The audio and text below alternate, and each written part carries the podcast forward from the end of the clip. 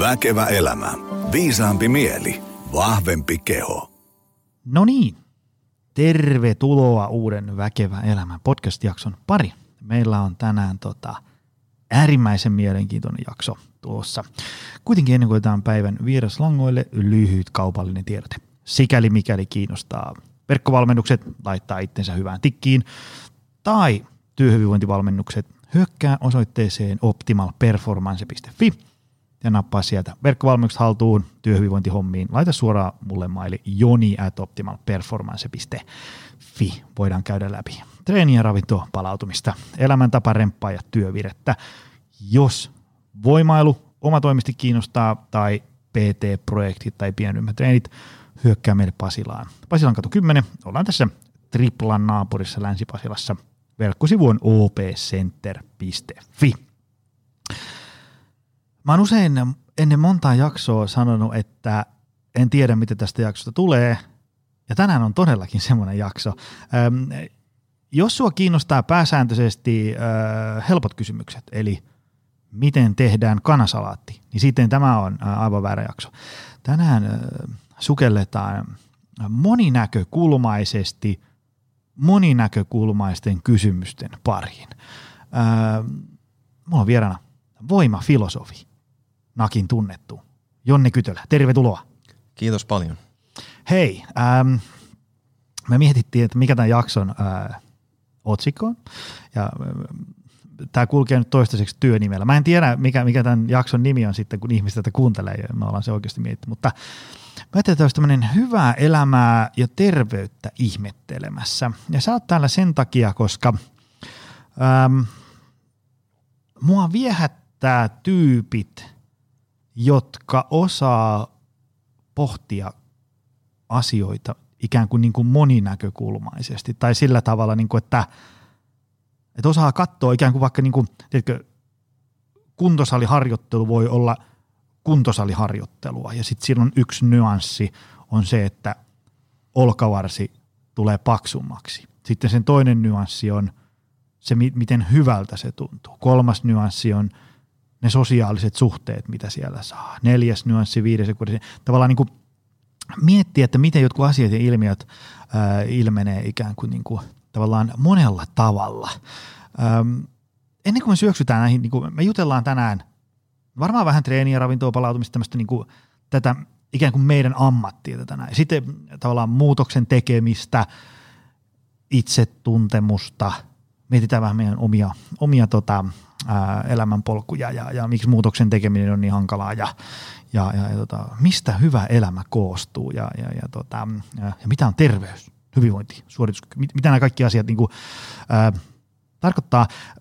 Usein tämmöisiä jaksoja kritisoidaan sille, että, että nämä on tylsiä, kun kaksi tyyppiä juttelee keskenään asioista, joita kuulijat ei ole yhtään kiinnostunut. Mutta tästä ei tule semmoista jaksoa. Mä oon ihan varma, koska tänään, ähm, niin kuin me ollaan tässä jo vaihdettu ennen lähetyksen alkamista, niin tota, ajatuksia näistä teemoista, niin mä oon aika varma, että tänään tulee Kingin jakso.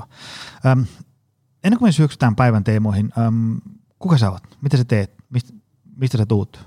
Millä tavallaan? CVllä sä tänään tässä paukuttelet henkseleitä ja niin edespäin. Tosiaan nimi on Jonne Kytölä. Ehkä helpoin mut olisi käsittää voimavalmentajana, elämäntapa voimailijana. Sitten mulla on nyt tosiaan jaksossa 16 tai 17 pyörii Voimafilosofi podcast. Ja nämä on enemmän tota liikunta- ja hyvinvointipuolta, mutta sitten sieltä taustalta löytyy myös aivan tarpeettoman pitkä, melkein kahdeksan vuoden mittainen humanistin ja ihmistieteisiin kiinnostuneen ihmisen tämmöinen niin, niin laaja ns. hörhöhömppä tutkinto kuin voi olla, että siellä on, taitaa olla seitsemän tai kahdeksan oppiaineen joko aineopinnot tai perusopinnot tehtynä, että luettu aika monta kirjaa. Tota, aloitetaan tämmöisellä pienellä kysymyksellä. Mitkä on hyvän elämän ainesosat? Mistä sun mielestä hyvä elämä koostuu? Muuta kuin voimanostoa. Sehän, sehän, sä oot kuitenkin, kerrottakaa nyt kun me ollaan tämmöisessä niin audiolähetyksessä, ihmiset ei näe tätä visuaalista puolta ollenkaan, sehän kuitenkin harrastat voimanostoa. Ja sulla on ihan silleen niin kuin aika jees tulokset, eikö vaan? No juu, äh, jonkin verran semmoisissa pikkukisoissa kisannut, mutta lajin harrastajille nyt mainittakoon, että otin tuossa noin 85 kilosena 610 kilon yhteistuloksen ihan. Sehän tarkoittaa, mit, mitä se tarkoittaa niin per liike? Kuus, mm. kun mennään yli 600, niin ollaan jo aika vahvoja. No, kyykky 210, penkki 155 ja mave oli 245. Mä tykkään tästä, että oikeasti tämmöinen, koska jos mä kerron jollekin, että mulle tulee tällainen tyyppi, jolla on aika paljon voimaa, aika jees pihviä, niin ei niillä ensimmäisenä tule mieleen, että no se on varmaan joku filosofi, joku diippi kaveri, joka kelailee syntyjä syviä. Ähm, et siinä mielessä tosi mielenkiintoinen hahmo olet. Joo, no toi, toi on, ja itse asiassa mä nyt haluan sanoa tähän heti alkuun, että miksi olen valinnut jotenkin omaksi brändikseni tai nimekseni voimafilosofi, niin se ei johdu siitä, että mä kokisin olevani voimakas ja viisas, vaan päinvastoin, kun mä kattelen omaa elämääni taaksepäin, niin tuntuu, että niiden kahden asian puute on jollain tavalla sävyttänyt mun elämää. Ja tässä nyt kun alkaa lähestyä kolmeekymppiä, niin erinäisten kokemusten kautta tuntuu, että ehkä olisiko nyt jonkinlaisen heräämisen paikka, että mitä jos alkaisi miettiä, että mitä se on se voima tai mitä se on se hyvä elämä jotenkin vähän syvällisemmin ja katsoa itseensä vähän avoimemmin ja uteliaammin mielin. Hyvä elämä on vähän semmoinen, elämän tutkiskelu on vähän sellainen homma, että kun ähm, riippumatta missä iässä on, niin aina on semmoinen olo, että no nyt mä, niin, että tästä tässä elämässä on kyse. Ainakin mulla omalla kohdalla. Siis riippumatta, onko mä ollut 20, 30 vai 40, niin aina mulla on ollut semmoinen olo, että, että tästä tässä elämässä on kyse. Ja sitten aina kun mennyt 10 vuotta katsoa taaksepäin, niin on sille, että voi äiti, mä olin kyllä kuutamolla silloin, kun mä olin 20 tai, tai 30. Mitä tota, lähdetään nyt purkaa. Mitä on hyvä elämä? Me molemmat valmennetaan ihmisiä tämmöisenä niin kuin, äh, siellä on tietysti tämä tämmöinen ikään kuin tämmöinen kehon ja mielen tämmöinen niin kuin varsin arkinen puoli, kuten treeni, ravinto, palautuminen, arjen rytmitys, hyvä unirytmi, ateriarytmi, niin edespäin. Äh, lähdetään siitä. Mit, mitä sä näet, minkälaisena ikään kuin tämmöisenä niin kuin palapelin palasena sä näet ihmisten niin kuin hyvässä elämässä ää, niin kuin tämän tämmöisen aika arkisen hyvinvoinnista ja terveydestä ja suorituskyvystä huolehtimisen. Me puhutaan tänään hyvästä elämästä ennen kaikkea sen takia, koska kaikki ihmiset haluaa elää hyvää elämää. Että voitaisiin niin miettiä silleen, koska se, se, mistä moni on kiitellyt näitä jaksoja kuunnellessa on se, että tota, ää, jengi on ollut silleen, että, että hei kiitos siitä jaksosta, että jotenkin se puhutteli mua tosi paljon. Mä en olekaan tajunnut sitä. Ja sitten mä, se sanoi se tyyppi tälleen, mä lähdin kokeilemaan sitä, että vitsi, että niin ihan parissa kolmessa viikossa on tajunnut niitä näitä. Mutta mitä mm, hyvässä elämässä tämmöinen niin arkinen hyvinvoinnista huolehtiminen, mikä on niin se the juttu siinä? No ennen kuin mä vastaan tuohon kysymykseen, niin mä otan takapakkia tuohon, mitä sanoit aiemmin siitä, että elämä on tuntunut aina, että on se joku juttu, mikä tuntuu sieltä ydinjutulta, sitten meneekin 50 vuotta ja katsoo taaksepäin, että oho, olinpa väärässä. Niin mä jotenkin, mua itteeni on puhutellut tosi paljon semmoinen ajatus, joka on useammasta paikasta tullut vastaan, että ehkä se ihan jutun juju ei ole se, että pitäisi olla vastaus siihen, mitä hyvä elämä on, vaan ikään kuin se jatkuva kysyminen. Ja sitä kautta ehkä sitten katsoa, että hei, kymmen, jos katsoo kymmenen vuoden taakse ja miettii, että olinpa me jotenkin hassu tai olinpa mä väärässä tai jopa katastrofaalisen idioottimainen, niin mä ajattelin, että jos niissä hetkissä kuitenkin pystyy jatkuvasti muistuttaa sen, hei mä oon yrittänyt etsiä sitä, mikä on hyvä elämä ja katsoa, että mitä siitä oppi. Niin ehkä se on enemmän se pointti. Se jonkinlainen jatkuva semmoinen välillä rankaksikin äityvä, mutta kuitenkin hyvän tahtoinen painimatsi sen kysymyksen kanssa. Niin se, on, se on mun mielestä ehkä lähempänä sitä jotenkin asennetta, jonkinlaista vastausta sinne. Mutta sitten taas kun mennään noihin kysymyksiin tuosta arkisemmasta terveydestä ja hyvinvoinnista, niin aika paljon puhutaan siitä ajatuksesta, että jotenkin me tavoiteltaisiin terveyttä tai hyvinvointia, jotta me voidaan tehdä asioita. Ja siinä on mun mielestä tosi vinha perä, mutta mä en tiedä riittääkö se ihan, koska me vaikka tässä just ennen kuin laitettiin äänitys päälle, niin puhuttiin vähän siitä, että mitkä on niitä juttuja, mitkä saa ihmiset liikkeelle ja miksi taas jotkut asiat ei oikein toimi. Niin miksi ne ei saa niitä liikkeelle, niin mä samalla tavalla mietin, että jos sun tavoite on terveys tai hyvinvointi, jotta sä voit tehdä jotain asiaa, niin musta tuntuu, että sit se ajatus siitä terveydestä ja hyvinvointiksi, se jää jotenkin vähän kuolleeksi. Ainakaan mulle ei tule semmoinen olo, että hei mä haluan tehdä tätä, vaan se kysymys on siellä, että miten vaikka se levon ja palautumisen tai ruokavalio ja liikunnan, miten se vyyhti muotoutuu jotenkin mielekkääksi kokonaisuudeksi silleen, että ne asiat itsessään on mielekkäitä. Eikä se, että no mä käyn nyt lenkillä, jotta mä voin tämän lenkin ulkopuolella tehdä niitä tärkeitä asioita. Silloin se homma menee ihan pakkopullaksi. Tarkoitatko sitä, että niinku pitäisi oppia nauttia myös siitä itse tekemisestä? Ajatko se sitä perään? Vai vielä jotain eri ulottuvuutta? Vai sitten semmoista niinku kehollista kokemusta, tuntemusta siitä tavallaan niinku terveydestä, hyvinvoinnista? Niin, no mä ehkä vierastan tätä oppia nauttimaan, hmm.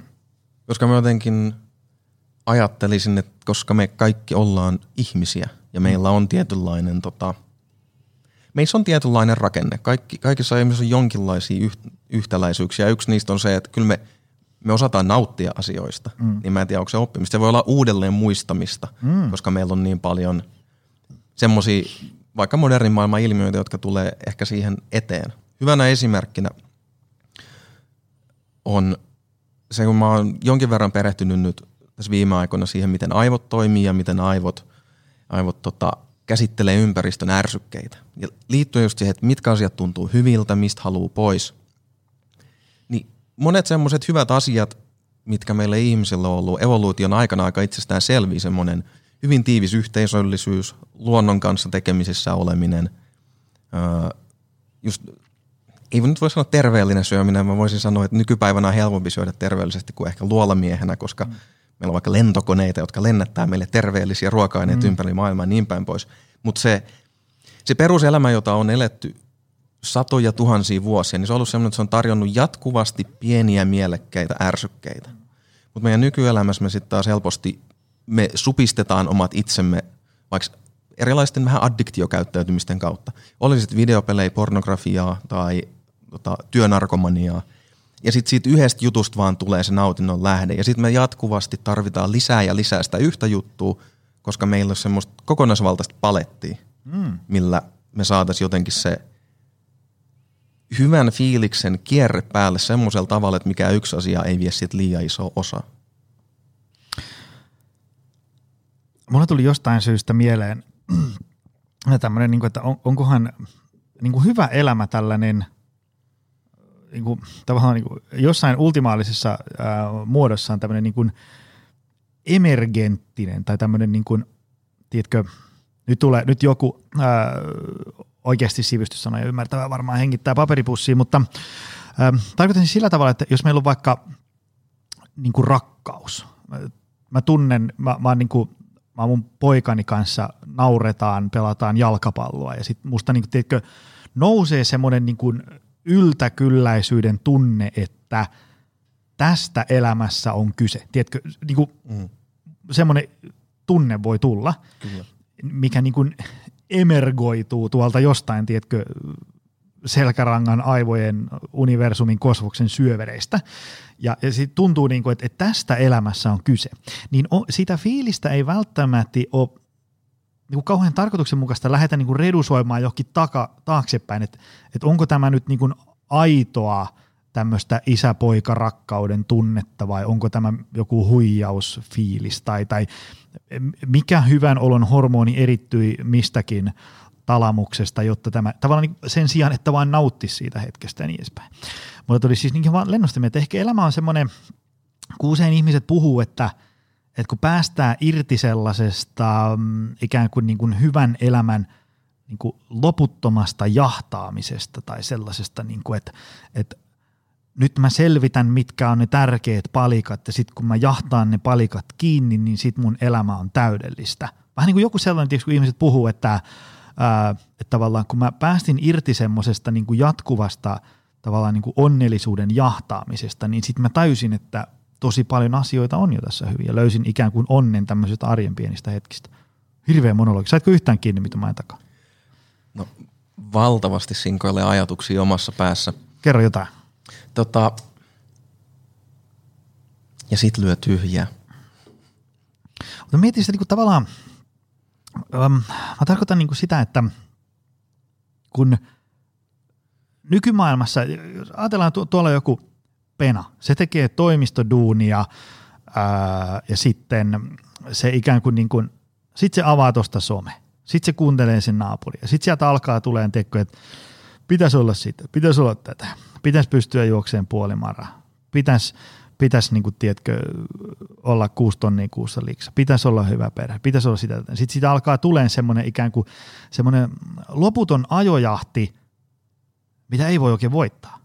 Ja sitten siinä saattaa siinä ajojahdissa mennä, tiedätkö, 15 vuotta. Kun sä niin kuin, tavallaan juokset jonkun semmoisen perässä, semmoisen ikään kuin, vai niin kuin sä saat tavallaan niin kuin maailmasta sellaisen, sä seuraat niin kuin muiden ihmisten semmoista highlight reelia, tiedätkö. Ja sehän on semmoinen peli, tavallaan, äh, vitsi kun mä en muista, se oli äh, semmoisen äh, Chris Williamsin yhdessä podcastissa, oli tavallaan ajatus siitä, että nykymaailmassa on sellainen ongelma, että me joudutaan ikään kuin, me joudutaan seuraamaan meidän omaa elämää eturivistä ja näkeen sen kaikki puolet. Mutta muiden ihmisten elämästä me nähdään vaan se highlight reel, tiedätkö se niinku mahtavat lounaat ja, ja penkkienkat ja ihana parisuhde ja täydelliset auringonlaskut ja niin edespäin. Ja sitten kun sä vertaat sitä sun omaa elämää tähän highlight reeliin, niin sitten tulee semmoinen, niin että tämä mun elämä on ihan sonta ja mun pitäisi ruveta tavoittelemaan tota. Ja tämä mitä mulla on ö, ei olekaan kauhean ö, hyvä asia ja mun pitäisi pyrkiä tuohon. Ja siitä alkaa semmoinen ajojahti, että sä, tiedätkö, niin kuin, sä, sä lähdet semmoiseen kilpailuun, mitä sä et voi voittaa, ja koko sen kilpailun ajan sulla on paha mieli. Saatko kiinni? Kyllä. Ja tuossa jotenkin tulee mieleen, mä hiljattain kanssa äh, törmäsin itseni jälleen valtavasti puhutelleeseen käsitteeseen. Ja tämä nyt siis vähän filosofisempana, jos joku sieltä haluaa googlata, niin siis bullshit, häränpaska, hevonpaska. Niin se, se on myös, sitä käytetään myös tota, filosofiassa ja vähän tieteen piirissä. Ja siinä ajatuksena on se, että on toisaalta semmoisia asioita, joita me pidetään tosina. Ja voi ajatella vaikka jotain tieteellistä faktaa, tai tässä on tosi väittämä. Ja ne todet väittämät voi olla myös semmoisia, että no, mä, mä tiedän, että mun ei pitäisi röökaa. Mutta silti sä röökaat. Mm-hmm. Niin mitä tässä on meneillään? Niin se bullshitin käsite yrittää vähän jäsennellä sitä, että että toisaalta, toisaalta sä tiedät, että sun ei kannattaisi röökaa, niin ainakaan mistä, mutta silti sä röökaat, niin ainakaan ei voi puhua siitä, että sä suoraan valehtelisit itsellesi. Mm. Koska sul, sulla on vähän se tieto, vähän, vähän että sä teet jotain huonoa, tai mulla itselläni aikanaan videopelit ollut aika semmoinen vielä tonne tota, myöhemmille teinivuosille semmoinen, että mä oon niiden kanssa kipuillut aika paljon nykyään. En pelaa niitä, koska on vähän semmoinen absolutisti meininki sen suhteen. Ni, niin tota, sen lisäksi, että sä tiedät, että se on totta, niin sit sulla on tää joku drive, joku, joku juttu, joka ajaa sua hakemaan sitä fiilistä, sitä mielihyvää. Niin tässä on nyt kaksi tasoa tässä bullshitissa. Toisaalta se, että me tunnutaan jotenkin elävän, että me tunnutaan, että meidän maailma, se yhteiskunta ja kulttuuri, joka meillä on, niin se on tota jatkuvaa highlight reelia, jatkuvaa sitä menestyskertomusten tulitusta. Ja jollain tasa, tasa, tavalla voi ehkä ajatella, että nekin tyypit, jotka vähän yrittää tökkiä sitä pakkaa ja välillä tulee sitä päivitystä, että hei, että tässä on tämä autenttisempi minä, joka kärsii myös, niin musta tuntuu, että sekin on pikkuhiljaa limittäytymässä osaksi sitä highlight-riiliä. Mm-hmm. Mut se ei tarkoita, että se ei välttämättä olisi autenttista, mutta siinä, että me eletään kulttuurissa, että tätä bullshittia on aika paljon. Ja me tuutataan sitä koko ajan meidän päähän. Me syödään sitä kuin pikaruokaa, me selataan Instagramia, niin se on vähän niin kuin sä vedät mm mitä jos ajattelisit, että yksi Instagram-story on aina yksi rane, ja sit sä, sit sä vedät sata story läpi, niin onko se niin hyvä juttu sulle? Mutta tämän bullshitin kanssa on se, että se ohjaa meitä tekemään niitä asioita, joita meidän driveit, joita meidän halut, ne vähän primitiivisemmät puolet, joita kohti se haluaa mennä, mutta se voi olla irrallaan vähän sit siitä totuudesta ja järjestä, näistä tämmöisistä ylevämmistä ajatuksista. Mm. Niin siinä on ekaksikin oma valtava ristipaineensa – semmoinen, että hei, me eletään semmoisessa maailmassa, jos tämmöistä on tosi paljon. Mm. Että mitäs hittoa sen kanssa pitäisi tehdä? Vaikka me molemmat me vietetään aika paljon aikaa sosiaalisessa mediassa ja varmasti moni kuulija. Ja näyttää siltä, että ainakin niin kuin meidän elinjän kontekstissa some on tullut jäädäkseen. Mm. Että sen kanssa pitäisi jotenkin diilaa. Ja ne on, ne on valtavan vaikeita kysymyksiä, miten sen kanssa. Mutta sitten se toinen taso tästä bullshitista on se, että alright, alright, kaikki puhuu sitä omaa bullshittia ja on se semmoinen prinsessa tai urhoollinen ritarikertomus omasta elämästään ja se näyttää tosi hienolle. Mutta mikä on sitä omaa bullshittia, mitä sä kerrot itsellesi? Mm. Esimerkiksi mulla itselläni, mä oon tosi iloinen siitä, että mä oon viime aikoina löytänyt tämän podcastaamisen ja alan tutkia sitä, että miten mä voisin puhua tämmöisistä itteeni puhuttelevista asioista ja löytää ihmisiä, joita ne samat asiat puhuttelee. Mutta sitten samalla mä huomaan, että mä oon omistautunut treenaaja. Sitten mä katson kelloa, että oho, nyt on mennyt 5-6 tuntia. Mun ykköstyypin diabeetikon sokeritasapainot alkaa olla vähän siellä tai täällä. Mun treenitavoitteet ei nyt ihan palvele, vaikka tämmöinen uppoutuminen tähän työhön. Ja eikös mulla ole sit aika iso bullshit litania siinä valmiina, mutta kun, siis mulla on just nyt tämä ajatus, mun pitää saada se kiinni. Ja, ja tosta kun mä vaan nopeasti lukasin ton artikkelin pääpointit, mm. ei kun siis koko artikkelin, joka vie 45 minuuttia. Ja se sisäinen monologi mm. tai se sisäinen kokemus siitä, että mä haluan tehdä asioita, jälleen ne ei ole sitä järkevää tai sitä totuudellista, niin miten yhdistää ne? Mm. Siinä olisi jotenkin kans sit paluu sinne hyvää elämää, että miten yhdistää se, minkä tietää itselleen hyväksi, mutta että se jotenkin mielekkäästi toimisi niiden drivien ja halujen kanssa. Tämmöinen niinku, tuo langan päässä on ihan valtava määrä tavallisia äh, ihmisiä, jotka miettii omalla kohdallaan ja sitten tuolla on valtava määrä hyvinvointialan ammattiharjoittajia, jotka yrittää auttaa toisia ihmisiä ikään kuin vähän niin kuin sulkeen tätä gappia. Tiedätkö, niin kuin, ja, ja, ja niin, mua kiinnostaa sun ajatukset myös siitä, että mitä pitäisi niin kuin ajatella siitä, että kun meillä on ikään kuin nämä fak, tämmöiset ikään kuin jonkin, jonkin sortin tämmöiset faktat, että tämmöisiä asioita on hyvä tehdä – jotta terveys ja hyvinvointi pysyy hyvällä mallilla ää, ja, ja, ja tota, ää, eletään pitkää ja mielekästä elämää. Mutta sitten samaan aikaan on aina se, se semmoinen, semmoinenkin tavallaan näkökulma siinä, että että no pitää tätä niin kuin elämääkin elää. Että kun ei tämä elämä ole pelkkää kanasalaattia ja jalkakyykkyä. Niin mi, mistä tavallaan, minkälaisista palasista, tämä on taas tämmöinen niin kysymys, johon voi vastata neljä tuntia, niin kuin, minkälaisista palasista sun mielestä koostuu ikään kuin tämmöinen niin kuin hyvä elämä? No se on varmaan itse kullakin tota, hyvin yksilöllinen. Mm. Et se, se koostuu monista, monista yksilöllisistä elementeistä, jotka ei ole varsinaisesti samat kenelleenkään.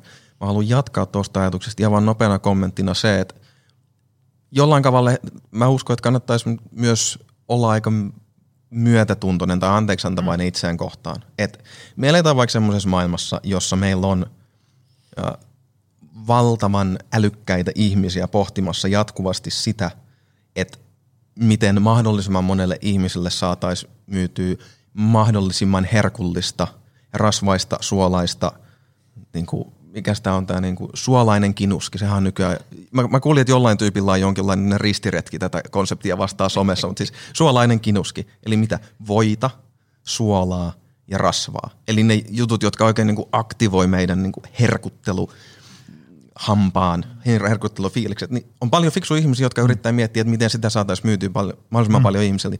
All right, jos sitten tulee syötyä niitä mm. suolainen kinuski jätskipönttöjä, niin joskus se vaan on niin. Mm. Ei, ei siitä kannata ottaa niin paljon ressiä. Mutta yksi asia, mitä mä oon kovasti yrittänyt pohtia just tos, että no mitkä on ne hyvän elämän elementit ja okei, okay, mitä on hyvä elämä, se on ehkä klassisin filosofinen kysymys, mutta sitten siellä perässä liitää ajatus niin itsetuntemuksesta. Mm. Niin mua on puhutellut se ajatus, että pitäisi – et siinä voisi olla aika vinha perä, että jos alkaakin katsoa itseään, että hei, minkälainen tyyppi mä olen, ja sen perusteella alkaa sitten vähän hahmottelee sitä, että mikä mulle olisi sitä hyvää elämää. Ja mulla on tästä ihan omasta elämästäni esimerkki.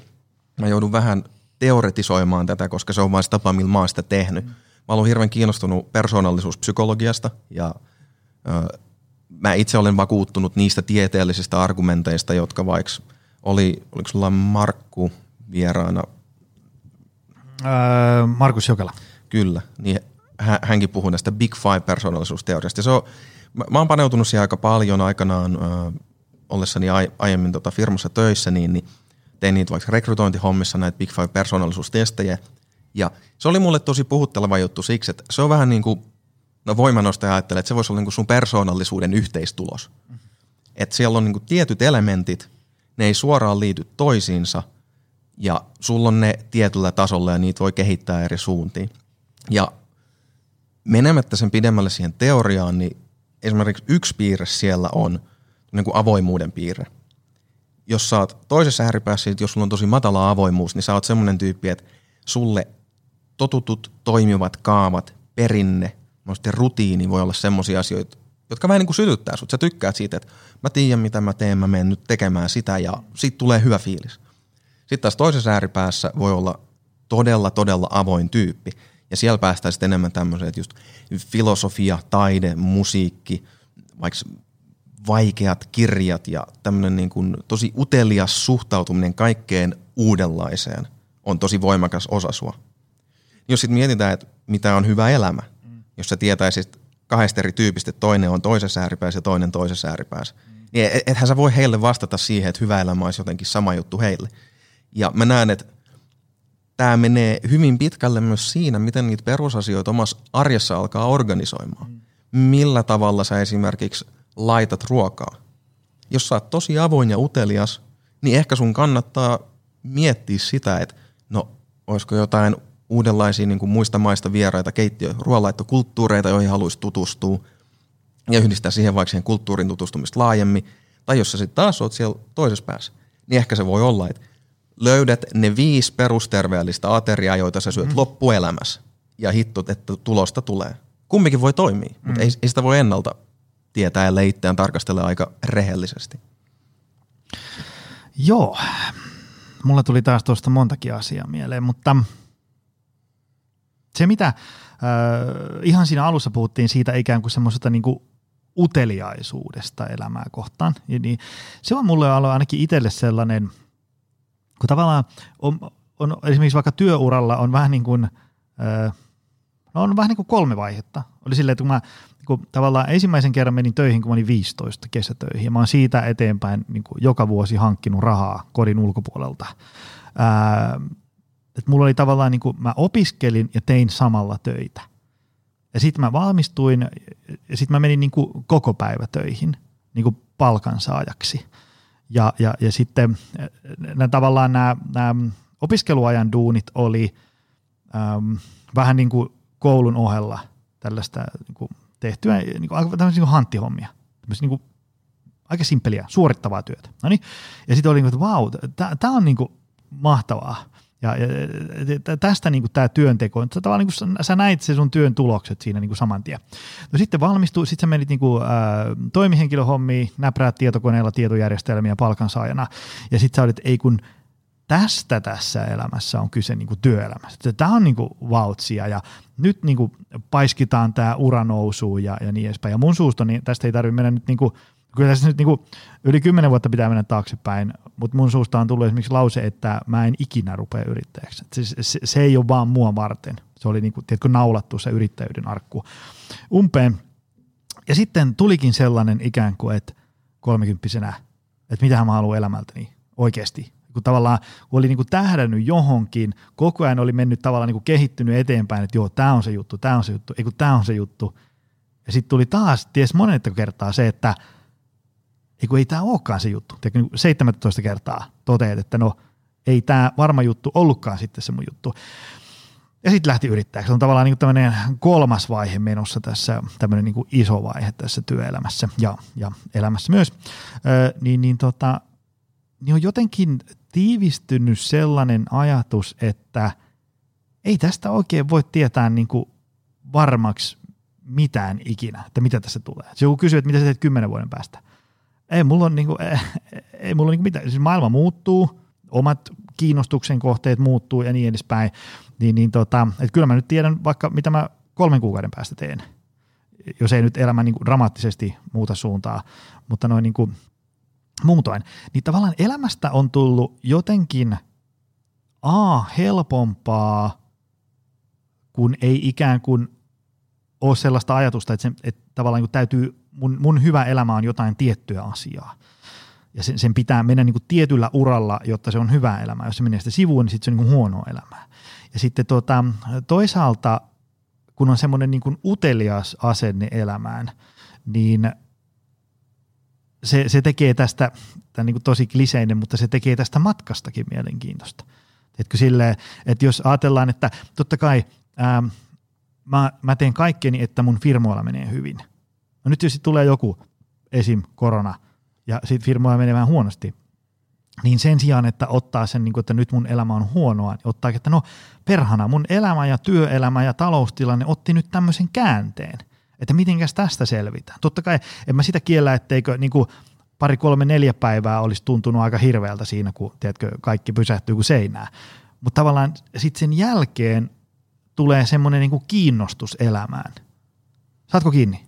Kyllä, ehdottomasti. Toi uteliaisuus on, no hei hei, hyvä tässä itse puhuu vähän, tuossa viittasin siihen, ehkä sanomatta jäi, että itselläni vaikka se avoimuuden piirro aika korkealla, niin uteliaisuus on mulle luontevaa, niin hyvä mun on sitä kehua. Mutta kuitenkin se on mun mielestä tosi tärkeä piirre, koska siellä taustalla piilee sit semmoinen ehkä vähän muodista poissa oleva arvo kuin nöyryys. Ne on mun mielestä vähän saman kolikon kaksi hyvää kääntöpuolta. Et suhtautuu avoimin miihin, mielin niihin hyviin ja huonoihin juttuihin, haasteisiin tai onnistumisiin, mitä matkan varrella tulee vastaan, koska niin kuin sanoit, ei kukaan meistä ei osaa ennustaa tulevaa. Meillä voi olla aavistuksia ja siihen, että miten asiat ennen on mennyt, niin me siitä päätellä, tehdä, vedetään jonkinlaisia johtopäätöksiä. Ne voi antaa suuntaa, mutta ei ne ikinä ole just se, mitä tapahtuu. Vähän samalla tavalla mä itse tässä tota, on käynyt ison, ison prosessin läpi ja tässä voimafilosofihommassa mua jatkuvasti kuumottaa se, että onko tässä mitään tolkkua. Mm-hmm. Mutta sitten samaan aikaan mulla on se utelias asenne, että hei, et, mähän voin selvittää. Mm-hmm. Mä voin puhua ihmisille ja pyöritellä näitä ajatuksia ja jatkuvasti tutkia sitä, mitä tulee vastaan ja olla jotenkin väkisin pakottamat sitä onkin yhteen suuntaan. Entäs mä halusin tosta kysyä sulle yhden jutun, koska mm. tämä liittyy mun mielestä tosi läheisesti siihen, että mitä hyvä elämä on ja miltä hyvä elämä tuntuu. Mm. Niin silloin kun sulla tulee noin, sanotaan, että koronahaasteita vastaan ja toki niin kuin pitkiä työpäiviä joutuu painamaan ja on varmasti semmoisia tilanteita, jotka oikeasti ottaa päähän ja toivoisi, että nyt ei olisi sellainen tilanne, mutta silloin kun sä pystyt tavoittamaan sen uteliaan asenteen parhaalla mahdollisella tavalla, niin onko siinä sun mielestä jonkinlaista yhtymäkohtaa flow-tiloihin?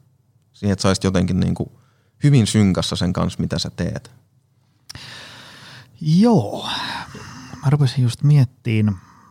Mulla tuli siitä semmoinen, semmoinen mieleen ennen kaikkea, että, että varsinkin silloin, kun asiat menee pieleen, niin mulle kaikkein parasta, niin kuin nyt tämä on vaan mun omakohtainen kokemus, mulle parasta ikään kuin tämmöistä mielenterveyden edistämistä on tarttua siihen ongelmaan kynsin ja hampain ja tehdä sille jotain. Se ei välttämättä etene niin kuin viikkokausiin mihinkään, mutta mulla on semmoinen olo, niin kuin, että, että niin kuin, tavallaan tänäänkin mä yritin parhaani edistää tätä asiaa. Tämä on, siinä mielessä tietysti hankala homma, että kun kaikki ihmiset ei toimi näin.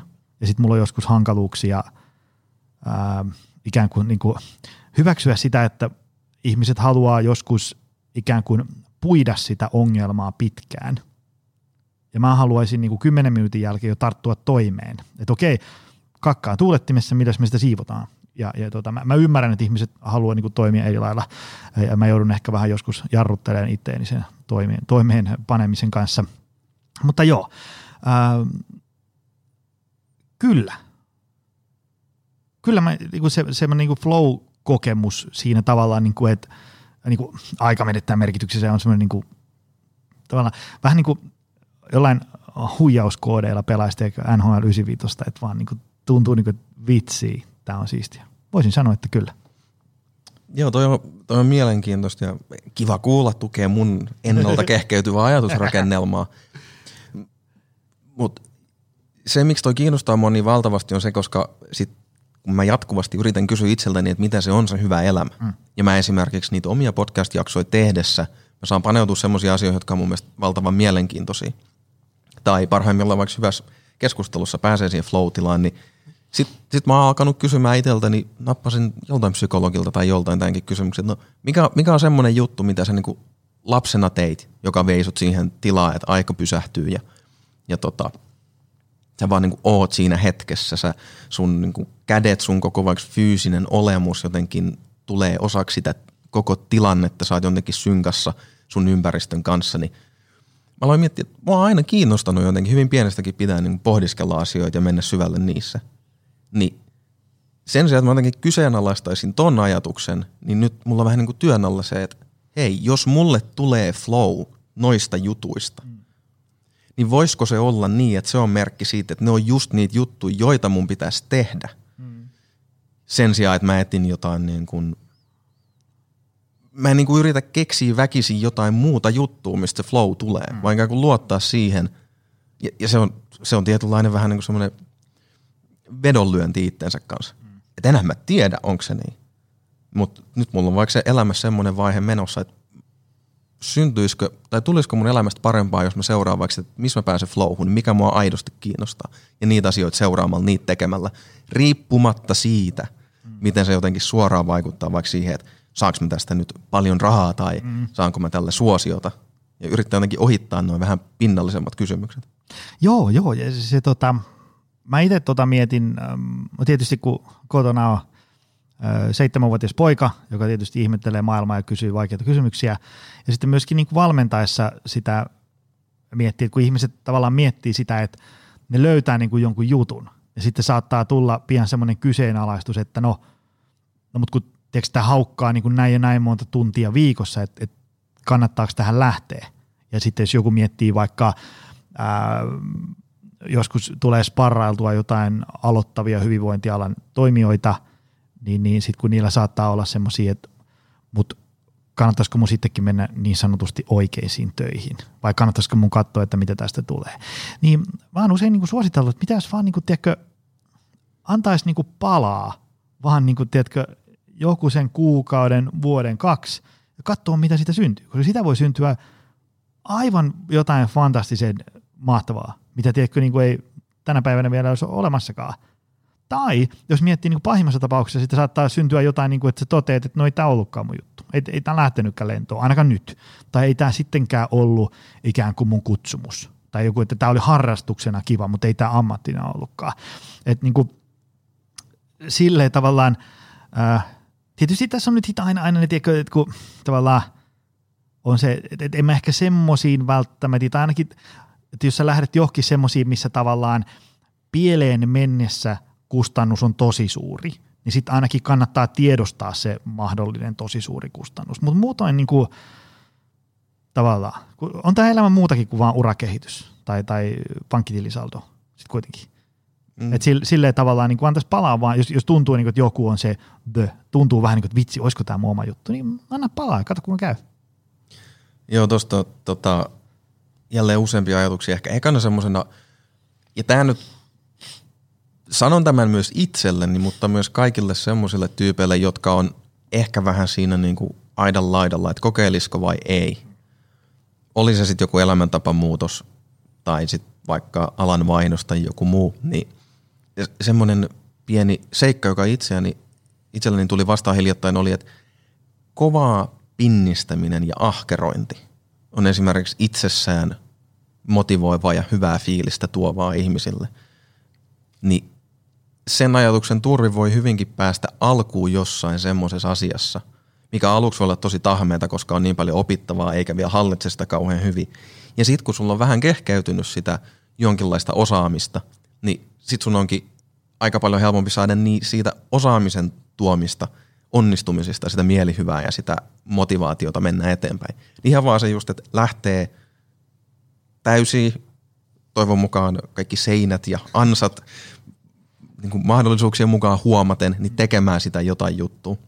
Mutta Sitten kanssa tuli mieleen se, että toi, kun tuossa helposti päätyy semmoiseen hypetilaan. Mm. Ja tämmöinen tämä survivorship bias, että mm. no kun mä tein, niin kyllä säkin pystyt. Mm-hmm. Niin, et, no niin, nyt kaikki, jotka harkitsee alan vaihtoa tai joita harmittaa nyky, nyky, nykyinen elämäntilanteensa, niin nyt tehkää joku massiivinen muutos kertaheitolla ja tehkää kovasti hommia se Niin ei, mä, mä luulen, että suurin osa olisi aika katastrofaalisia juttuja, koska asiat on tosi monimutkaisia. Mm. Ja vaikka itse tiedostan sen, että mulla ei niin kuin, tota, yksin elävänä, vaikkakin myös parisuhteessa olevana henkilönä ilman perhettä sen kummemmin, niin mulla ei ole semmoisia vastuita ja velvollisuuksia, joita monen kannattaisi ottaa huomioon varmasti suunnitellessaan päätöksiä, niin mä en niin kuin, ainakaan kokemuksen puolesta mä en voi puhua niistä asioista, mä vaan tiedostan, että mulla on itselläni ollut oivallinen tilaisuus ja on sitten kiitollinen lähteä kokeilemaan jotain semmoista, missä ne, se vastuun puute on tällä hetkellä mun, niin kuin, mulle eduksi. Mutta siihen liittyy vielä toinen juttu se, että onhan se valtavan vaikeaa. Mä esimerkiksi, mä huomaan tätä seuraavaa, tätä seuraavaa ajatusta miettiessä, niin mulla, oli mä en, niin kuin, mulla ei ole ihan semmoinen olo, että on jotenkin sosiaalisesti ok sanoa, vaikka mä en tiedä, onko tämä kummallinen, mutta tämä voimafilosofi juttu on aika tuore. Ehkä mä aloin selkeästi kehittelemään sitä enemmän tota viime vuoden lopulla. Nyt se vähän enemmän ottanut tulta siipien alle tässä kuluneen kolmen neljän kuukauden aikana.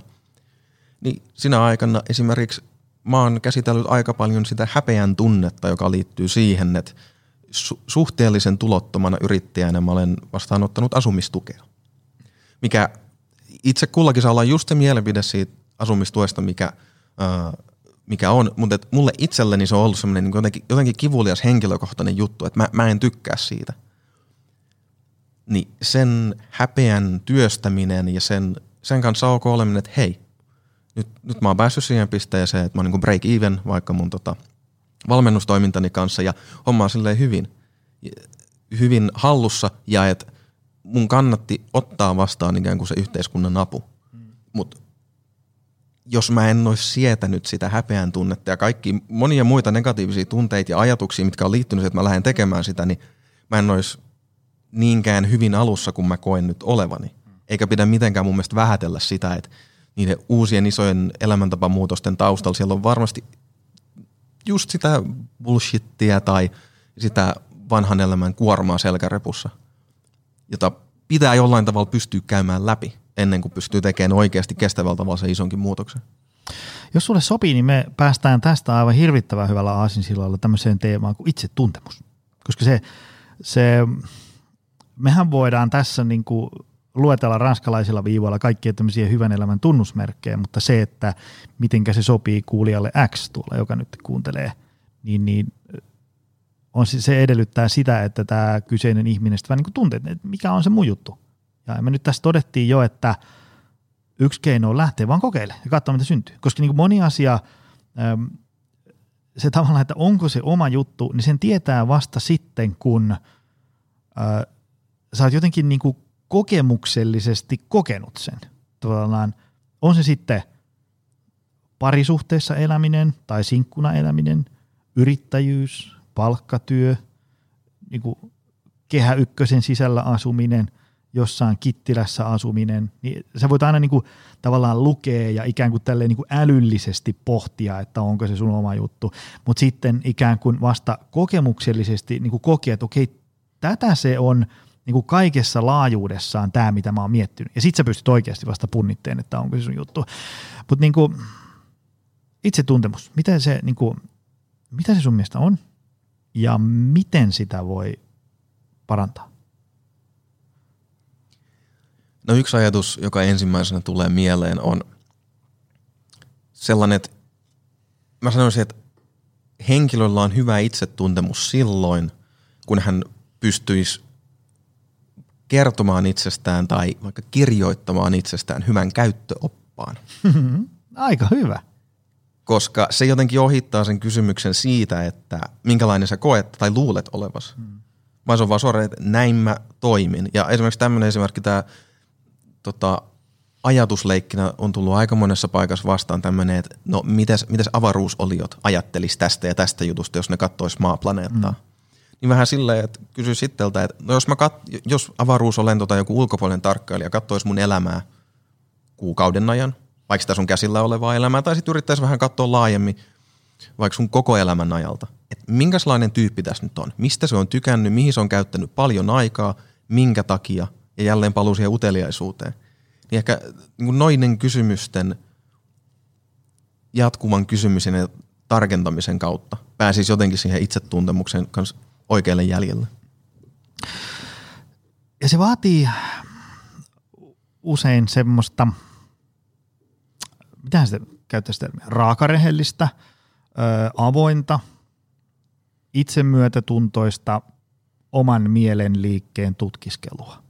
Ja semmoista niin kuin tavallaan, me ollaan tosi monessa jaksossa aikaisemmin puhuttu siitä, että, että ei olisi semmoista ikään kuin, tai tavallaan semmoista niin kuin toksista positiivisuutta tai semmoista tavallaan, niin kuin, että kieltää jotain tunteita tai jotain ajatuksia tai tuntemuksia tai jotain tämmöisiä, vaan antaa niin kuin kaiken tulla ja sitten vähän niin kuin mutustelee sitä. Niin kuin hyväksyy sen, että no katos perhana, mussa on näköjään tällainenkin puoli. Varsinkin silloin, kun mä oon nukkunut viisi tuntia yössä, niin mulla on näköjään tällainenkin puoli.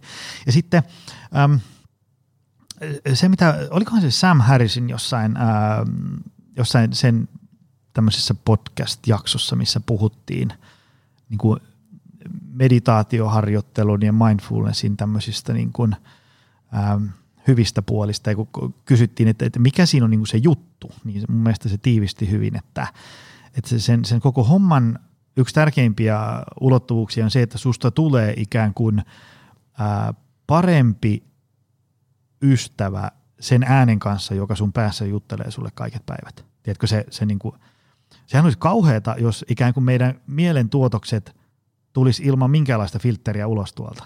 se, niin kuin, se on hyvä, että meillä on tiedätkö, tämmöinen suu tässä välissä, joka vähän, koittaa sitä niin kuin, suodattaa. Mutta tavallaan se itsetuntemukseen semmoinen ikään kuin, niin kuin tavallaan, että niin hyväksyy sen, että, että mussa on tällaisia puolia, musta nousee tämmöisiä tämmöisiä ajatuksia esiin, ja sitten ikään kuin pystyy vähän niin kuin, pystyy näkemään, että, että, että niin kuin tämmöisessä kontekstissa näiden asioiden ollessa valloillaan, niin mä oon ihan hirveä ihminen. Tiedätkö, sen sijaan, että sä vaan niin kuin oot se.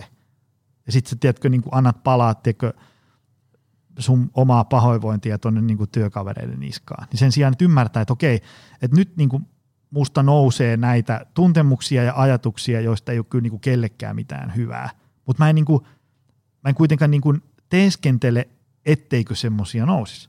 Ja se, se, mikä on itselle ollut, että tavallaan on saanut omia ajatuksiaan pallotella itse ja viisaampien kanssa ja, ja tehnyt tämmöisiä erilaisia reflektioharjoituksia, kuten mindfulness ja, ja, ja joskus olin ää, viisi päivää kestävällä hiljaisuuden retriitillä, missä siis viiteen päivään ei puhuta mitään ja, ja meditoidaan äh, muistaakseni noin yhdeksän tuntia päivässä. Erittäin mielenkiintoinen matka oman mielen tuotoksiin.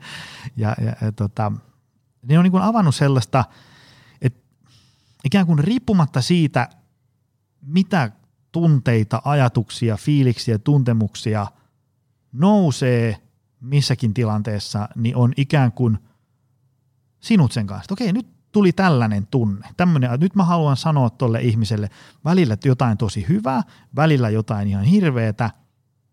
Ja sitten mä kuitenkin niin hyväksyn sen, että tämmöistä täältä välillä nousee. Tiedätkö, kun joku kommentoi jotain mun ö, somepostausta tosi kärjekkäästi, jotain niin mä oon laittanut siihen tunnetta ja rakkautta siihen niin postaukseen, kaksi tuntia kirjoittanut sitä ja sitten joku tulee, että tämä on ihan paskaa ja sitten mä oon nukkunut viisi tuntia yössä. Tiedätkö se tavallaan se, mikä multa tulisi niinku ikään kuin apteekin hyllyltä siihen ensimmäisenä, ei ole kauhean rakentava kommentti. Mutta sitäkin voi niinku fiilistää, että okei, nyt tavallaan nousee tällaista kamaa. Ja sitten jos mietitään niinku hyvinvointia muutenkin, vaikka, niinku, äh, vaikka jos jotain, vaikka syömistä. että kun mulla on, äh, ajatellaan, että kun mä oon niinku riittävän kovassa mankelissa ollut, siis sillä tavalla, että niinku, äh, että on vaikka pitkää työpäivää, jotain, jotain taloushuolia, jotain vaikeita ongelmia, huonosti nukuttu. Tiedätkö se koko setti levällä? Niin mulla on aivan järjetön suklaahimo ja herkkuhimo. Tiedätkö, niin kuin mun auto löytyy sieltä Hesburgerin drive huomattavasti todennäköisemmin kuin Prisman, tiedätkö, salaattihyllyltä. Niin, niin tavallaan se, että niin kuin tunnistaa sen, että, että perhana, tämä on, on nyt se hetki, missä niin kuin mä oon just kurvaamassa tonne – Hesburgeriin, että fuck it, nyt vedetään megaateria kerta kaksi. Ja ne on ehkä semmoisia tavalla, missä pystyy tunnistamaan, että okei, että niin kuin, mä oon syönyt tällä viikolla jo aika paljon Hesburgeria. Että ehkä mä nyt niin kuin tänään voisin koukata Prisman salaattihyllyn kautta ja, ja, ja tota, noukkia jotain muuta. Mutta tavallaan se, itselle ainakin itsetuntemusta on jotenkin parantanut se semmoinen, että hyväksyy sen, mitä ikinä tuolta nouseekaan. Ja sitten mutustelee sitä. Saatko kiinni? Joo. Oli vähän pitkä pohjustus. Se oli pitkä, mutta oikein hyvä. Tota,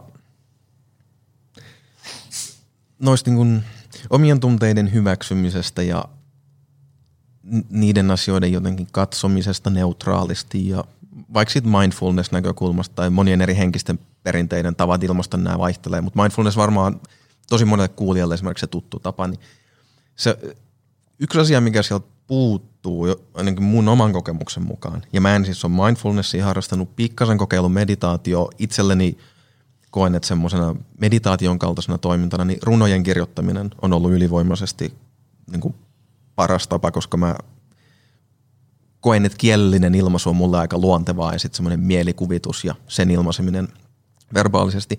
Mutta sen lisäksi tota, näistä asioista ihmisten kanssa puhuminen, läheisten kanssa puhuminen, niiden oikeasti kivuliaiden, pelottavien asioiden läpikäynti. Ja se, mikä sieltä mindfulnessista puuttuu mun mielestä, siitä yleisestä sanomasta, että ainakin mulle, nyt kun mä oon vähän päässyt siitä jyvälle ja päässyt enemmän käsiksi niihin oikeasti vaikeisiin tunteisiin, vaikeisiin kokemuksiin, niin se on ylivoimaisesti vaikeinta ja hirvittävintä, mitä mä oon yrittänyt ikinä tehdä.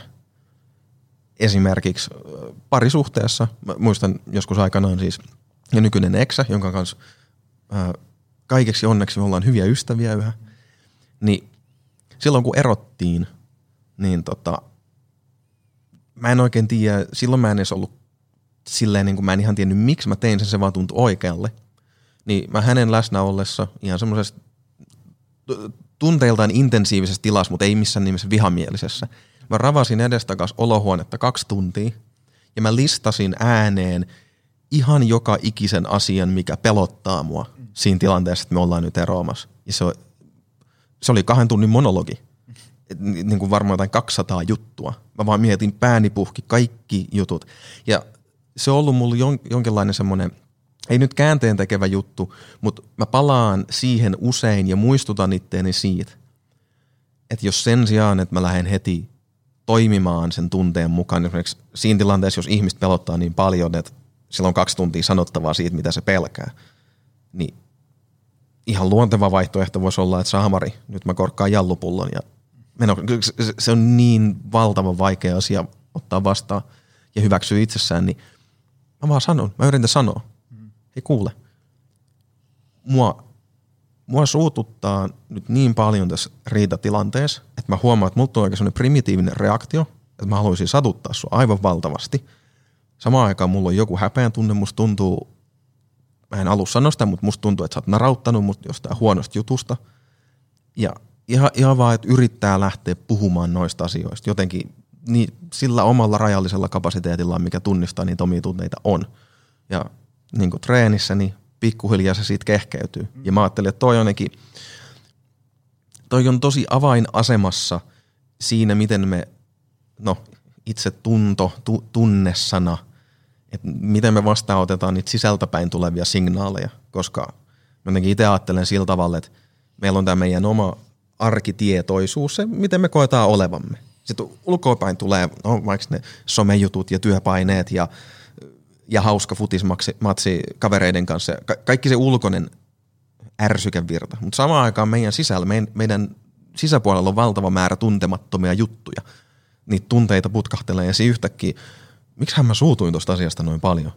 Tai mä oon tehnyt tätä asiaa nyt kymmenen vuotta, joka viikko kymmenen tuntia, mutta mä en oikein tiedä miksi. Ja tämmöisiä niin selittämättömiä mysteereitä. Me ollaan vähän niin kuin jatkuvasti niiden ristipaineessa. Niin tunteet esimerkiksi ainakin mun ajattelussa on yksi semmoinen, ne on vähän niin kuin viestintuojia. Ja, ja jos ajatellaan, että se sun oma arkikokemus, se on vähän niin kuin se kuningas. Niin hyvä kuningas ei ikinä tapa viestintuojaa. Mm-hmm. Don't shoot the messenger. Mm-hmm. Et mitä silloin asiaa? Ei se tunne sulle mitään pahaa halua. Mm. Se on viesti siitä, että joku tärkeä juttu kaipaa nyt huomiota. Toi oli hyvä, ähm, toi, toi, toi viestintuoja esimerkki. Ähm, se, mikä mulle on jäänyt jostain, se oli äh, Sam Harrisin jostain, jossain puheessa se on sitten sanonut, että äh, se mikä, oliko nyt että tavallaan näissä buddhalaisissa perinteissä on se semmoinen ajatus, se mikä on jäänyt itselle tosi vahvasti mieleen, ja mistä muistutan itseäni, itseäni säännöllisen, epäsäännöllisesti, on se, että iso osa ihmisen kärsimyksestä johtuu siitä, että ihminen ajattelee ilman, että tajuaa ajattelevansa. Eli tavallaan niin kuin se viestin tuoja tulee, mutta sä et niin kuin tajua, että se on viestin tuoja, vaan sä otat sen ikään kuin, niin kuin faktana, tiedätkö? Tämä, että, että mä oon ihan luuseri. Tai, tai että niin kuin, sä haluaisit muuttua, mutta se ei ole mahdollista, koska mä nyt oon vaan tämmöinen ihminen. Teekö sä, oot niin kuin, sä, sä et niin kuin tajua sitä, että se mä nyt oon vaan tämmöinen ihminen, sillä ei välttämättä niin mitään tekemistä ikään kuin reaalimaailman todellisten asioiden kanssa, tiedätkö?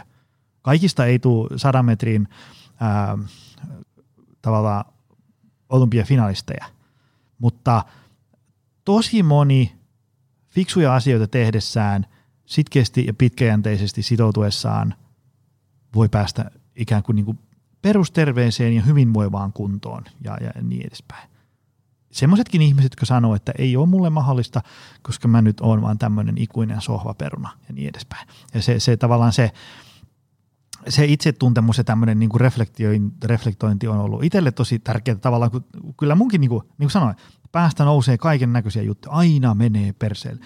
Mun bisnekset menee aina pieleen ja toi, joka just viime vuonna vasta aloitti, niin se pärjää paljon paremmin. Tämä on niin väärin. Tiedätkö, tämmöisiä niin kuin keloja, tiedätkö, syntyy harva se päivä. Ja ne niin kuin tulee, ne ottaa hetkeksi valtaansa ja sitten ikään kuin kävelee kortteli ympäri tai vetää muutaman kerran syvää henkeä ja niin kuin kelaa sitä tilaa, että okei, nyt taas lähti tämä kasetti päässä soimaan, joka ei nyt niin kuin palvele kenenkään etua. Ja sitten voi miettiä, että miten tämä asia nyt niin kuin muuten oikeasti on. Se, mitä hei mä haluan on kysyä, on se, että nyt kun tuolla langan päässä joku ehkä miettii – sekä omalla kohdallaan tai sitten joku coachi, joka haluaa auttaa jotain tyyppiä, niin minkä takia sitten muutoksen tekeminen on ihmiselle sun mielestä hankalaa?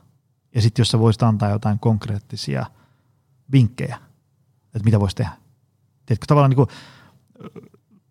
tajuaa, että mä oon tässä nyt viisi vuotta kertonut itselleni, että tämä mun huonovointisuus mä nyt oon vaan tällainen ihminen ja tälle ei voi tehdä mitään, koska mulla on sit asiat aasta koohon. Ja, ja, ja, tota, ja sitten ehkä heräsi joku kyseenalainen, että no onko asia nyt oikeasti näin? Niin miten tavallaan ihminen saa muutoksen käyntiin? Mä annan yhden, mä annan yhden pohjustuksen.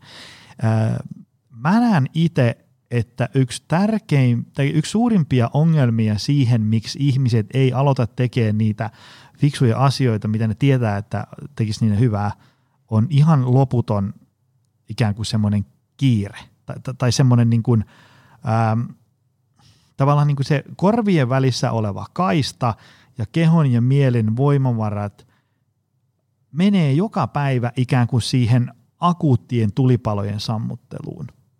Ja ei ole aikaa eikä voimavaroja eikä kiinnostusta – niin sanotusti pysähtyä ja, ja kelailla ja miettiä, tehdä jotain arvotyöskentelyä ja niin edespäin. Mitä sulle? No tuosta päästään siihen, että mitkä on, mitkä jälleen on niitä terveyden ja hyvinvoinnin peruselementtejä, mutta sitten myös tuohon pysähtymisen teemaan. Ja ehkä siinä samalla tavalla, että se niinku, jonkun uuden aloittaminen, että siinä voi olla paljon semmoisia epämiellyttäviä asioita, jos sun pitää itses kanssa käydä läpi niin ainakin mun omalla kohdalla, kun tota, sanoisin, että fiksuin tapa kuvata, miten mun kuluneen vuoden aikana on tapahtunut, että tuolla tota, olin firmassa töissä muutama vuoden ja viime kesänä sitten tota, sit lyö, niin jarrut hirtti kiinni kovaa. Et, et, sanoisin, että burnout on varmaan paras tapa kuvata sitä tapahtunutta. Ja sen jälkeen mulla on mennyt tässä yhdeksän kuukautta semmoista aika intensiivistä, mutta nyt tänne niin kuin reilu vuosi siitä, niin yhä vielä jälkipyykki vahvasti käynnissä sen kanssa, että mä pysähdyin ja oli semmoinen mielenkiintoinen tilanne, että oli ystäviä samankaltaisissa tilanteissa just siinä. Ja he lähti aika nopeasti sitten sykkimään. Ja oli ihan hyviä perusteita, että tota, itse kullakin erilaiset elämäntilanteet, että piti saada vaikka nopeasti aikaiseksi jotain sitten taas työelämässä ja muuta, niin mä olin silleen, että no hei, mä voin elää nyt vähän vaatimattomammin tässä jonkin aikaa ja pysähtyä. Ja se vyyhti, mikä siitä aukesi, oli valtavan epämiellyttävä. Se oli, ja on yhä niin kuin tuskallinen, vaivalloinen prosessi, että mä katsoin, että, että kuka mä oon, miksi mä oon päätynyt tämmöiseen tilanteeseen, että mä pari vuotta paahdan aivan täysillä, on jotenkin niin hypessä ja maailma on niin värikäs kuin voi olla ja kaikki on jees. Sitten jarrut pohjaa, niin kuin törmäys seinään käytännössä ja tota, hetkonen, mä en ole kuka mä luulin olevani. Mä en ole myöskään semmoinen tyyppi, joka mä niin kuin on, minkälaisen viestin mä oon antanut vaikka mun läheisimmille työkavereille. Mä en ole nähnyt muita ihmisiä sellaisina kuin he on, että mä oon ollut jossain ihan tietyllä tavalla omassa maailmassa ja uskonut siihen ihan täysillä. Niin mitä se ihmettä, jälleen se ihmettelyasenne, että sit kun, sit kun tarpeeksi sokakka eski tuulettimeen, niin sitten ei enää niin kuin voinut olla ihmettelemättä. Että mä minussa itsessäni nyt on kyllä semmoisen juttu, joita mä en ymmärrä. Niin musta tuntuu, että aika monella tyypillä, joka on siinä tulipalon sammuttelumeiningissä ja vaikka jotenkin juurtunut siihen, niin sen lisäksi, että siihen on tottunut, että ihan vaan tottumus vetää siihen painovoimalla siihen, niin toinen juttu, että ehkä siellä oli tajunnut, siellä jossain selkärangassa on vähän semmoinen olo, että hitto tämä kiireen ja tulipalojen sammuttelu, niin se on semmoinen pakokeino mulle. Et mä, mä en hitto halua katsoa, että mihin kun tonne luurangot siellä kaapissa on mennyt. Onko ne vaikka lisääntynyt, miten luurangot voi lisääntyä, mutta kyllä ne vaan niin tekee, mm. hitto soikoon. Joo, joo, se vanhan sanonta, että, että tuttu helvetti on helpompi elää kuin tuntematon taivas. Tai jotenkin sille se menee. Tavallaan niin kuin se, kun ihminenhän on tosi sitkeä oli. Siis silleen tavallaan niin kuin, mukautuu elämään, jos jonkinnäköisessä semmoisessa tavalla, niin kuin, siinä ne päivät soljuu. Sillain, niin kuin, kun mä itsekin huomaan välillä, että kun on saattanut puhua silleen, että, että, että niin kuin, muistaa jonkun semmoisen hetken, kun on sanonut jollekin, että vitsi on puhki, että mä oon niin kuin aivan tiedätkö, niin kuin, luhistun tämän työkuorma alle. Ja sitten kun seuraavan kerran tulee se sama fiilis mieleen, ja muistaa, että niin, mä puhuin muuten tästä viimeksi silloin, ja sitten miettii, että siitä on muuten kahdeksan kuukautta. Tiedätkö sillä että fuck, mä oon mennyt niin kuin ihan suossa – kahdeksan kuukautta, vaikka mä oon niin kuin, tiedätkö, silloin kahdeksan kuukautta sitten oli jo niin kuin, että tätä ei kyllä jaksa viikkoakaan. Mutta jotenkin vaan mennyt niin kuin, tavallaan semmoisessa survival-moodissa sitä eteenpäin ja, ja, ja niin edespäin. Tota, miten sä näet semmoisen ikään kuin, niin kuin tavallaan jos, jos ajatellaan, että tuo langan päässä on nyt joku tyyppi, joka on silleen, että, että niin kuin noi, noi tyypit puhuu niin kuin ihan meikäläisestä, että et nyt tälle asialle on tehtävä jotain. Niin mitenkä joku saa asioita nyt sitten eteenpäin? Nyt, nyt me, tar- me ollaan oltu niin tästä tunti niin tosi abstraktilta filosofi ylätason liihotussessio. Nyt jotain ikään kuin, niin kuin konkretiaa. Tyyli siis niin kuin, ota kynä ja paperia ja kirjoita sun tavoitteet tyylistä. Heitä jotain. No mä tuossa tänä aamuna mulla oli videopuhelun välityksellä ruokavaliovalmennus keski-ikäisen naisen kanssa, joka hauskasti on itse asiassa meidän tota, valmennustaipaleen alussa sanon, miksi hän haluaa ruokavaliovalmennusta, on se, että hän ei halua kuolla läskeihin. Mm. Mikä on mun mielestä jotenkin hyvin hauskasti sanottu jotenkin vielä niin kuin niihin, ei niiden takia vaan, että niin kuin hän, hän kokee, että oma terveydentila on nyt semmoisessa jamassa, että sitä pitää lähteä muuttamaan. Niin se, mitä me tänään jutskailtiin aamulla, oli se, että hän huomaa, että kun tulee kiire, niin äh, hän ei pidä siitä, että hän, hän ei pidä tarpeeksi huolta siitä, että hän söisi tarpeeksi kasviksia. Mm-hmm. Ja hänellä on myös omakohtainen kokemus siitä, että kun hän syö tiettyjä kasviksia tarpeeksi paljon, niin on vaan semmoinen yleinen hyvinvoiva olo, aineenvaihdunta toimii hyvin – kaikki vessassa käyntiin liittyvät asiat pelittää, on vaan niin kropassa hyvä olo, perusasiat toimii. Niin sitten me alettiin zoomaamaan siihen, että mistä tässä nyt on kyse. Jälleen niin kuin utelialla asenteella. Ja No sit sieltä paljastui tämmöistä, että kyseessä on kasvatusalan työntekijä ja kun hän pääsee perheensä luokse takaisin työpäivän jälkeen, niin sitten on semmoinen, että hän ei halua enää olla semmoisessa ohjeita antavassa ja kasvattavassa roolissa. Mutta sitten sinne perheen sisällä on tullut vähän semmoinen kulttuuri, että hän laittaa ruoan ja sanotaanko, että hän rakastaa laittaa ruokaa muille ihmisille, mutta sitten toisinaan, kun se työkuormitus ja stressi on liian kova, niin sitten sit se vain jaksaminen alkaa uupua. Ja sitten sieltä alkoi paljastua tämmöisiä niinku pieniä yksityiskohtia, että okei, no aviomies tykkää myös laittaa ruokaa, mutta kun hän laittaa ruokaa, niin hän esimerkiksi laittaa valko, valkosipulia liikaa salaattiin, siitä tulee liian stydi. Ja siinä se kuulostaa tosi arkiselta pieneltä niin kuin jutulta.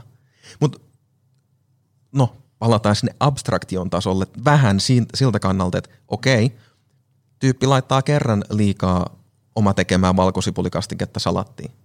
Ja sanot, että tämä nyt ei ole niin kuin, tämä on liikaa, mä en oikein pysty syömään tätä. Ja lisäksi ää, me ollaan puhuttu muutaman kerran läpi, että mulla on näitä erityisherkkyyksiä noihin ja noihin kasviksi. Että voitaisiinko jotenkin muuttaa tätä. Ja se sitten ei siinä niin kuin vaimon ja miehen kommunikaatiossa me ihan läpi. Että miehellä se on, että joo, se ei jotenkin ihan osu maaliin. Se vaan jää. Ja sitten tämä toistuu ja toistuu ja toistuu ja toistuu. Ja ennen pitkää siinä on vaikka vuosia jatkunut kaava, joka on semmoinen, että toi tyyppi ei kuuntele mua, se ei kunnioita mun erityistarpeita, tai olisi mulle tärkeä juttu. Lisäksi mä oon semmoinen tyyppi, että mä en jostain syystä saa tämmöistä yksinkertaista asiaa läpi tolle tyypille. Me ei voida puhua ruuasta, mä joudun aina tekemään ruuan. Ja yht, mm. yht, yhtäkkiä siitä niinku, niistä pikkujutuista vuosien mittaan kasaantuukin todella monimutkainen vyyhti. Ja sitten me lähdettiin purkaan tätä. Hän sai niinku, ihan vaan se, että hän sai sanottua näitä asioita, niin se jo auttoi paljon, koska kuitenkin kyseessä on semmoinen parisuhde, joka on ihan vakaalla pohjalla. Et jos nyt oltaisiin ihan katastrofin partaalla, niin ehkä tämä seuraava storin päätös ei niinku kuulostaisi kauhean mukiin menevältä, mutta me käytiin noit vähän läpi ja sitten me päästiin semmoiseen ajatukseen, että hei, mitä jos sen niin kuin opettamisen ja opastamisen sijaan te teette siitä jonkun hauskan jutun kerran viikossa. Sitä miettii, no onnistuuko se? Okei, se onnistuu sunnuntaisin. Sunnuntaisin meillä on aikaa meidän kiireisistä töistä. Miten, miten sitä voi jotenkin parantaa sitä tilannetta. Ja mun ei tarvinnut sanoa että sitten siltä alkoi tulla niitä ideoita. No, me tykätään juoda lasi, kaksi viiniä siinä kun laitetaan ruokaa. Ja sitten me pystytään yhdessä tekemään se salaatti. Ja, ja siinä ihan niin kuin vai vihkaa, koska he tekee sen yhdessä, valitsee raaka-aineet yhdessä, niin se mies pääsee pois siitä jatkuvasta epäonnistumisen ja epävarmuuden tuskasta, että mä valitsen ne väärät aineet tai teen, vä- teen liian tulista, koska se on tehty yhdessä. Mm. Ni, ja sitten siitä tulee, toivon mukaan katsotaan, miten homma lähtee pelittämään. Voihan tulla mutkia matkaan. Tämä on tänään sovittu mm. tota, niin kotiläksy tälle asiakkaalle. Niin miten se lähtee siitä sitten pelittää? Ja vuoden loppuun mennessä olettaa, että se ollaan saatu tämä kone käyntiin. Niin sittenhän siinä on jo valtava pohja – se ei tarkoita sitä, että ollaan vaan syöty sunnuntaisin salaatti, vaan mitä ollaan tehty? Ollaan opeteltu yhdessä laittamaan ruokaa, hiottu meidän yhteistoimintaa, vietetty laatuaikaa, juotu vähän alkoholia, on olemassa jo semmoinen ihan hyvä keskustelukulttuuri tässä parisuhteessa, niin he saa sitä vietyä eteenpäin, kuuntelevat musiikkia, josta kummatkin tykkää. Ja tätä kautta syntyy yhteisen rutiinin, yhteisen tekemisen kulttuuri, ja sitten me voidaankin alkaa miettiä, että no hei, mitkä olisi tästä sunnuntai-rutiinista semmoisia palasia, joita me pikkuhiljaa voitaisiin laittaa vaikka maanantaihin, tai onko lauantaina enemmän aikaa, voitteko te sitten alkaa sopia, että nyt kun te olette vuoden loppuun mennessä saanut ehkä parikymmentä kertaa sen yhteisen salaatti sunnuntai vietyä läpi, ehkä sitten aviomies osaa, se tietää jo intuitiivisesti, minkälaiset salaatit on semmoiset, että koko perhe voi niistä nauttia, ilman että niistä tarvii jatkuvasti ottaa yhteen niin tätä kautta pääsee semmoinen tosi konkreettisen kourin tuntuvaan juttuun, missä monet asiat rakentuu koko ajan synkässä. Sen sijaan, että se olisi joku, että mä syön sunnuntaisin salaatin, jotta mulla on maanantaina vähän parempi olo. Ei, ei, ei, se, ei se sytytä tekemään, vaan se, että saa monta kärpästä yhden liskulla. Mitä tavallaan, mitkä on sellaisia niin kuin, ikään kuin onnistumisen elementtejä? Mä itse esimerkiksi niin kuin, kun aina välillä multa toivotaan niin kuin, tavallaan luentoa siitä, että miten tehdään elämäntapan remontti. Niin, niin ähm, se, mitä sä äsken tuossa kuvasit, niin oli ikään kuin tämmöinen yksi steppi tämmöisessä niin kuin kohti jotain parempaa terveyttä, hyvinvointia, jaksamista, kokonaisvaltaista hyvinvointia ja niin edespäin. Ja mä joskus, kun tietysti niin kuin tuntiin, kun koettaa tiivistää, niin mä oon niin kuin vähän niin kuin jakanut sen semmoisiin niin osa-alueisiin. Että me, tarvitaan ikään kuin ö, tietämystä, me tarvitaan ikään kuin tietoa nyt niin kuin pelkistettynä. Tällainen on hyvä treeniohjelma ja näin menee askelkyykkykävely ja, ja, ja 9000 askelta päivässä on hyvä määrä. Tarvitaan niin kuin tämmöistä ikään kuin tietämystä, ainakin riittävästi. Sitten tarvitaan äm, ikään kuin taitoa, eli ikään kuin, niin kuin tavallaan, että, että sä osaat tehdä sen salaatin, sä osaat ää, rakentaa itsellesi hyvät iltarutiinit. Sä tiedät ja sitä osaat tehdä niitä. Ja sitten se kolmas osa-alue on se, mistä mä yleensä puhun, on ikään kuin se, se elinympäristö, missä sä elät, sisältäen kaikkea mahdollista, niin sen jumppaaminen sellaiseksi, että se tukee sitä onnistumista. Mikä esimerkiksi voi tarkoittaa sitä, että jos vaikka puoliso himassa, tiedätkö, haraa tosi paljon vastaan sun elämäntaparempaa, niin kyllä siitä sitten pitkässä se on niinku paljon vaikeampaa. Versus, että jos se puoliso olisi nyt edes niin kuin jonkin verran siinä mukana, vaikka yhdessä laittaisi ruokaa, niin kuin sun kuvaamassa tai yhdessä käytössä vaikka, tiedätkö, viikonloppusi kävelylenkillä metsässä ja niin edespäin. Mitkä on sun mielestä tällaisia onnistumisen osa-alueita? Tähän taas voisi vastata neljä tuntia. Aina silleen, kun te, joutuu vähän niin kuin tavallaan pelkistää. Mulla jotenkin ei, ei niin kuin suoraan syty tässä kysymys, mitkä on, niin kuin on, onnistumisen tekijät, koska jälleen mä uskon, että niissä on tosi yksilöllinen, mm. yksilöllinen elementti.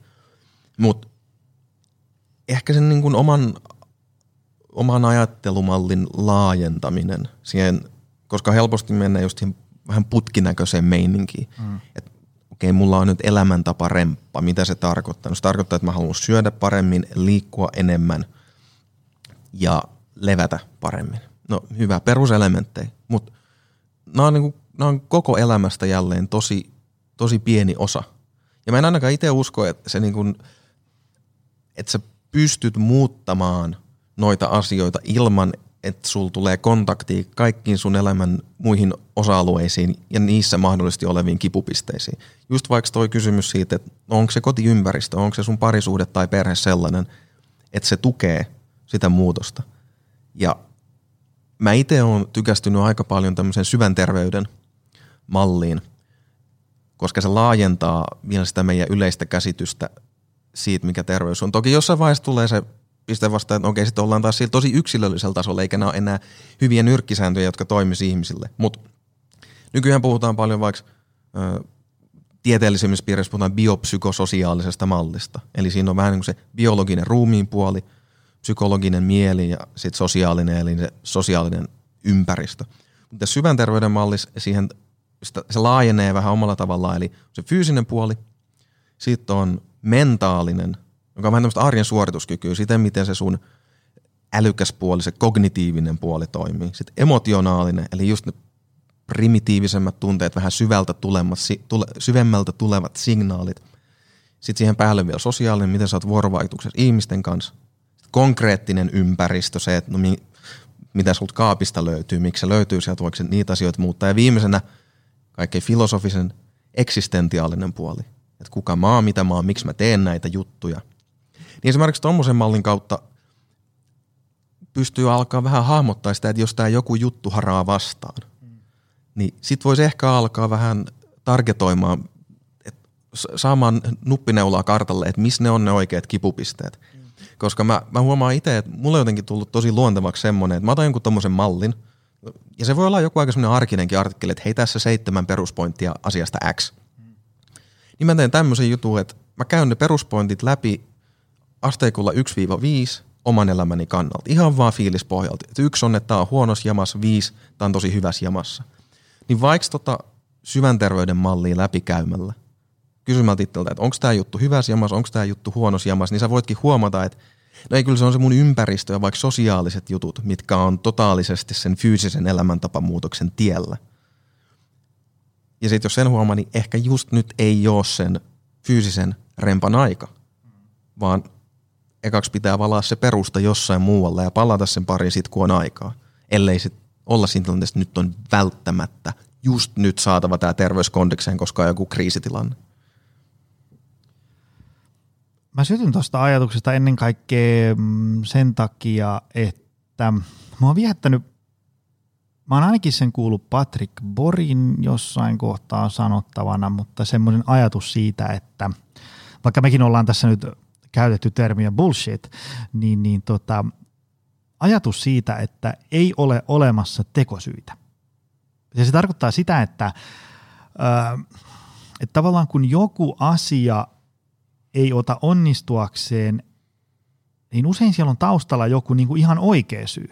Tiedätkö sille, se, että joku niin kuin ei pysty syömään fiksusti kahta päivää pitempään. Niin siihen on mun mielestä vähän laiskaa ajattelua, että no sulle ei ole vain itsekuria, vaan kun jos tämmöisten ihmisten kanssa istuu alas ja sitten alkaa niinku käymään läpi, että no kerros nyt vähän niinku, mitä sun arjessa kuuluu, miten, miten sulla menee? Tavallaan, että jos, niinku, jos aina iltaisin repsahtaa, että menee niinku kaksi levyä suklaata saman tien, niin, niin sitten kun, sä, kun siihen helposti sanotaan, että se on vaan tuommoinen selkärangaton, sillä ei ole niinku itsekuri, niin, niin, niin sit, jos sä rupeat niinku oikeasti perkaan, että no mitä sä oot vaikka syönyt tämän päivän aikana – niin sieltä löytyy hyvin usein joku, että no en paljon mitään. Et tiedätkö, no kai nyt kun sulla on sitten illalla tavallaan niin kuin voimavarakaasutankki näyttää 2 prosenttia hermokireellä ja kiljuva nälkä, niin aika monella tekee mieli kaksi levyä suklaata. Niin se ei ollut, ollutkaan mikään itsekurikysymys, vaan tämmöinen niin kuin tavallaan, että tässä päivän aikana ei ole nyt syöty kauhean fiksusti, niin se, se, se ei ole itsekuri, vaan täällä on niin oikea syy täällä taustalla. Ja, ja tota, mistä päästään siihen, että niin kuin, tai no kysytään näin, minkälaisia ajatuksia tämä herättää sinussa, tämmöinen ajattelumalli? Saat olla muuten siis eri mieltäkin. No, toi puhuttelee mua paljon jälleen haluan laajentaa. Anna laajentaa. laajentaa. Ö, esimerkkinä tällainen. Mä, tässä vähän, vähän muuttelen seikkoja, että ei ole ihan niin tunnistettavia tapauksia, mutta ö, kaksi henkilöä – keski-ikäisiä miehiä, niin toisella on semmoinen tilanne, että on vakaa työ, aika hyvä tuloinen, on perheelämäkondiksessa, löytyy mökkiä, on mukava viettää pojan kanssa aikaa, kesäsi syödä jätskiä ja vähän lauantaina karkkipäivää ja välillä tulee syötyä vähän liikaa suklaata, joo, mutta on aika hyvä liikuntarutiini ja ne elämää tukevat ne hyvän elämän peruselementit, se just vuorovaikutus, on liikunta ja tämmöistä, niin ne on hyvin hallussa. Sitten on toinen kaveri. Koko lapsuutensa joutunut muuttamaan vanhempiensa jatkuvasti äh, tota, maantieteellisesti vaihtuvan työn takia niin ympäri planeettaa, ihan sinne sun tänne. Tämmöinen hyvin perustavanlaatuinen niin juurettomuuden kokemus – joka tulee. Mä en oikein tiedä, kuka mä oon, sosiaaliset piirit muuttunut jatkuvasti, nyt asun vieraassa maassa. Ja sit taustalla mahdollisesti niin kuin neurokemiallisista syistä tai muista löytyy masennusta ja muuta, niin tämä kaveri sitten, hänelle onkin luontevaa syödä kaksi levyä suklaata joka ilta, koska ne ihan samat mielihyvä systeemit meidän aivoissa, jotka aktivoituu silloin, kun me vietetään meidän läheisten kanssa aikaa, me tiedetään – me niin kuin tunnetaan kuuluvamme johonkin, meillä on jonkinlaista semmoinen, no se hyvän, hyvän elämän peruspaletti kasassa, niin ne samat jutut aktivoituu sillä suklaalla. Ja siinä tilanteessa, kun tämä ihminen vetää niitä suklaita, niin ei se vedä niitä pelkästään sen takia, että se on ollut stressaava työpäivä, vaan se vetää niitä sen takia, että siellä aivan niin kuin kaikkein inhimillisemmän tason perustarpeet on tosi huonossa jamassa. Niin senkin muistan, että ei, se niinku just vaikka se on tahdonvoimasta kiinni. Ei, vaan se on tosi monimutkaisen elämän historian tämänhetkinen lopputulema. Toki se voi muuttua eri suuntaan, mutta tämänhetkinen lopputulema, jos tos haluaa purkaa silleen, että no sun kannattaisi varmaan aamulla syödä semmoinen tasapainoinen aamiainen. Mm-hmm. Niin se ei niinku yhtään ratkaise sitä, vaikka se voi olla perustavanlaatuisella tavalla elänyt yksinäisyyden tunteessa 50 vuotta. Ja miten sitä sitten yrittää lääkitä erilaisilla tavoilla. Me ollaan päästy, sä lähetit mulle ähm, idealistan, mistä me voitaisiin jutella. Ja me ollaan päästy tästä idealistasta noin ehkä kolme prosenttia eteenpäin. Ja tässä on mennyt tunti 20. Tota, mä luulen, että me voitaisiin ruveta nyt hiljalleen lopettelemaan. Mutta ennen kuin me painetaan stop-nappia, niin miten me nyt niinku, tavallaan, jos joku sitkeä sissi on jaksanut kuunnella tänne loppuun saakka, niin e, jos, jos mä ajattelen, että me tavoitellaan ikään kuin hyvää elämää, kukin määrittelee sen, mitä määrittelee, mitkä olisi sun tämmöinen, tämmöinen iltalehtipaiset kolme pointtia, joita lähtee metsästä. Tai mikä, jos ajatellaan, että me, me tästä nyt vapautetaan ihmiset villinä luontoon etsimään hyvää elämää. Miten se löytyy?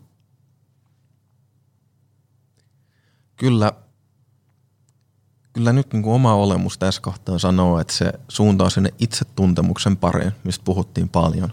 Ja siihen, no se, se bullshit kanssa, se pyörii mun päässä. Se on vähän sille, se on raflaava sana, eikä sille, se, mm. sitä on helppo alkaa käyttää sille tosi tuomitsevaan tyyliin.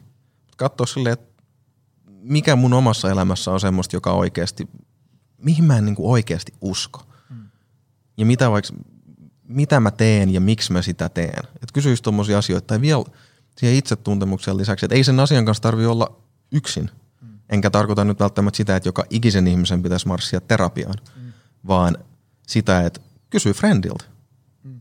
Eikö siinä ole aika, aika mielenkiintoisen keskustelun aihe, että hei, että sä oot, sä oot vaikka täällä salilla nähnyt nyt viisi vuotta, kun mä oon reenaillut ja tutustunut muuhun, että onko vaikka jotain semmoisia toistuvia juttuja, mitkä mä teen, mistä, mitä sä et niin jotenkin taju. Mm. Ja käyttää muita ihmisiä peilinä siihen, että kuka mä oon ja mitä mä haluan. Ja antaa siitä sitten sen uteliaisuuden kautta kehkeytyä, mitä tulee. Että ei lähde väkisin ohjaamaan sitä itsetuntemusta kohti jotain ennalta määrättyä loppupäätöstä, lopputulemaa. Tuleeko sulla mieleen Ähm, kun tavallaan tuolla langan päässä saattaa olla joku tyyppi, joka ei välttämättä, tiedätkö, jos tälle istuu alas, niin ei välttämättä lähde kauhean mitään syvällistä reflektiokasettia pyöriin, eikä välttämättä ole tavallaan ystävää tai tuttua puolisoa, jonka kanssa näitä pallotella. Ähm, jotain hyvää kirjallisuutta. Tuleeko mieleen jotain tavallaan semmoinen niin kirja, että niin kuin, lukasepa tämä, siitä saattaa kehkeytyä ajatuksia. Mulla tulee itsellä siis mieleen niin kuin vaikka Arto Pietikäisen koko kirjallisuus kavalkaadi kohti arvoistasi ja niin edespäin. Maaret Kallion kirjallisuutta paljon. Mä voin tuohon show notesihin heittää jotain. Heitä sä joku niinku ihan ässähihasta, mitä ei kukaan ikinä kuullutkaan. No yksi semmoinen varmaan aika kansantajuinen, tosin englanninkielinen, ja hitto kun nyt muistasin, sen nimi on yksinkertaisesti personality, koska jälleen palasin itsetuntemuksessa siihen, että tota, vaikka niiden yleisten persoonallisuuspiirteiden, niihin vähän tutustuminen voi auttaa ja tosi paljon siinä, että sä saat jonkinlaista rakennetta siihen kattoon, että okei, no mä oon vähän tommonen enkä tommonen, tai itse asiassa vaikka tämmöinen ei ole kirja, mutta netistä tee vaikka semmoinen mahdollisimman lyhyt kymmenen kysymyksen Big Five-testi. Googlaat, että Short Big Five Test. Teet sen, ja vaikka käytät 15 minuuttia, 20 minuuttia, ihan vaan sen ihmettelyyn, että no mä sain tämmöiset tulokset, onko mä niiden kanssa samaa mieltä. Koska eihän se testi kerro sitä totuutta sinusta, vaan siitä voisi lähteä vaikka sit se ajattelu liikkeelle. Että no mä voinsin olla tommonen, tai mä mahdollisesti on tollanen. Pitääkö se paikkaansa, jos, miksi tai miksei? Mainio. Tota, Tämä oli hyvä setti. Mistä äh, isot miehet puhuu tunteista ja ajatuksista. tota, mistä ihmiset löytää sut? Voiko sun juttuja seurata jostain lisää? Kyllä voi. Tota, Instagram on paikka, jossa kaikkein eniten vuorovaikutan. Mun henkilökohtainen tili Jonne Kyt. Jonne Kytölää etsimällä varmasti löytää sen lisäksi at voimafilosofi. Ja Facebookissa sama meininki, että Jonne Kytölä tai voimafilosofi-sivut. Ja ihan sitten www.voimafilosofi.fi, jos haluaa vähän enemmän katsoa sitä meikäläisen valmennuspuolta. Mainio. Hei, vähän mentiin yliajalle, mutta kyllä tämä, tämä niinku, tästä tuli semmoinen jakso, mitä mä, mä tota noin, niin, ähm, halusinkin. Tämmöistä niinku tavallaan, ei kauhean tiukkaa mennyt, annetaan, pannaan mikki päälle ja katsotaan, mitä tapahtuu. Tota, kiitos tästä miljoonasti. Kiitos Joni. Että ja, ja, ja tota, ehkä me joku päivä käydään läpi toi loput 97 prosenttia meidän suunnittelusta menusta ja, ja tota, ää, syntyy hyviä keloja. Mutta mä suosittelen kaikille, että hankkii lähipiiriinsä tai ainakin johonkin ystäväpiiriin sellaisia ihmisiä, joiden kanssa voi pallotella suuria keloja. On se sitten, niin kuin, tietysti joku, joku voi niin kuin, hankkia terveydenhuoltoalan ammattilaisen, jonka kanssa pallotella ilman tavallaan, niin kuin, että joku tuomitsee sua, että onpas tyhmiä ajatuksia ja niin edespäin. Ähm, tästä on mahtavaa, jos löytyy joku ystävä, puoliso, kuka nyt ikinä. Kiitos Jonne tästä. Tämä oli hyvä setti. Kiitos paljon. Ja kiitos sulle, rakas ystävä. Me koitetaan ensi viikolla taas lisää. Se on moro. Tutustu lisää aiheeseen optimalperformance.fi ja opcenteri.fi.